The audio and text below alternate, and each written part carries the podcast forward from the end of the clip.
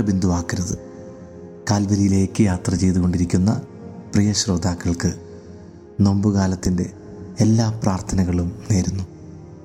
പണത്തെ ജീവിതത്തിന്റെ കേന്ദ്ര ബിന്ദുവാക്കരുത് ജീവിക്കാൻ പണം ആവശ്യമാണെന്നാണ് ഇന്നെല്ലാവരും പറഞ്ഞു പഠിപ്പിക്കുന്നത്.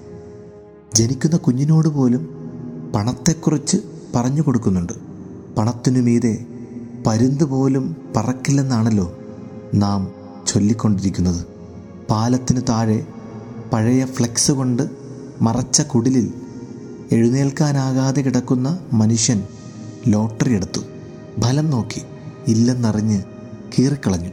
പിന്നീട് ഏജൻസിക്കാർ വിളിച്ചു പറഞ്ഞു കീറിക്കളഞ്ഞ ലോട്ടറിക്കാണ് ഒരു കോടി രൂപയെന്ന്. അത് കേട്ട ഞെട്ടലിൽ അദ്ദേഹം വീണുപോയി.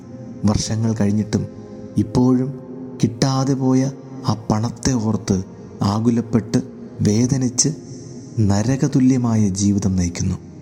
മനുഷ്യനെന്ന് പണത്തിന്റെ പിന്നാലെ കറങ്ങിക്കൊണ്ടിരിക്കുകയാണ്. നിലയും വിലയുമെല്ലാം ഗണിക്കപ്പെടുന്നത് സമ്പാദ്യത്തിന്റെ കണക്കനുസരിച്ചാണ്. പണമില്ലെങ്കിൽ ഒന്നിനും കൊള്ളാത്തവനായി ഈ സമൂഹം നമ്മളെ മാറ്റുന്നു. പണം കയ്യിലിരിക്കുമ്പോഴും പണത്തിനു വേണ്ടി ഓടുമ്പോഴും നിരാശയും കൂടെയുണ്ടാകും.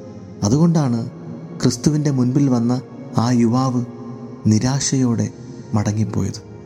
ക്രിസ്തുവിനെ കാണാൻ വന്നവരെല്ലാം സന്തോഷത്തോടും തികഞ്ഞ ചാരിതാർത്ഥ്യത്തോടുമാണ് മടങ്ങിപ്പോകാറ്.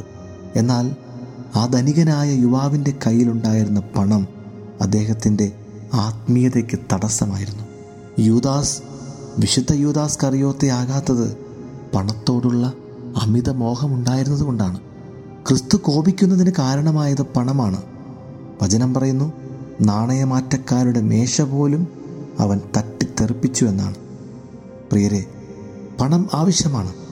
എന്നാൽ പണത്തെ ജീവിതത്തിന്റെ കേന്ദ്ര ബിന്ദു ആക്കരുത് കോടിക്കണക്കിന് രൂപയുള്ള ധനികനും ചില്ലിക്കാശില്ലാത്തവനും ശവപ്പറമ്പിൽ ഒരുപോലെയാണ്.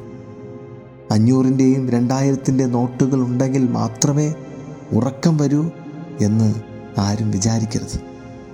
നമ്മുടെ കർത്താവായ യേശുക്രിസ്തുവിനെ നോക്കിക്കേ. എത്ര സുന്ദരമായാണ് ആ മലമുകളിൽ വിശ്രമിക്കുന്നതും ആ കടപ്പുറത്ത് കിടന്നുറങ്ങുന്നതും. പിശാജ് ഉയർന്ന മലയിൽ കൊണ്ടുചെന്ന് പണം സ്വന്തമാക്കാനുള്ള കുറുക്കു വഴികൾ നൽകിയപ്പോൾ അതിന് ചെവി കൊടുക്കാത്തവനാണ് നമ്മുടെ കർത്താവായ യേശുക്രിസ്തു. പണം സൂക്ഷിക്കാൻ ഒരു പോക്കറ്റ് പോലും അവന്റെ വസ്ത്രത്തിലില്ലായിരുന്നു എന്നതാണ് പ്രധാനം.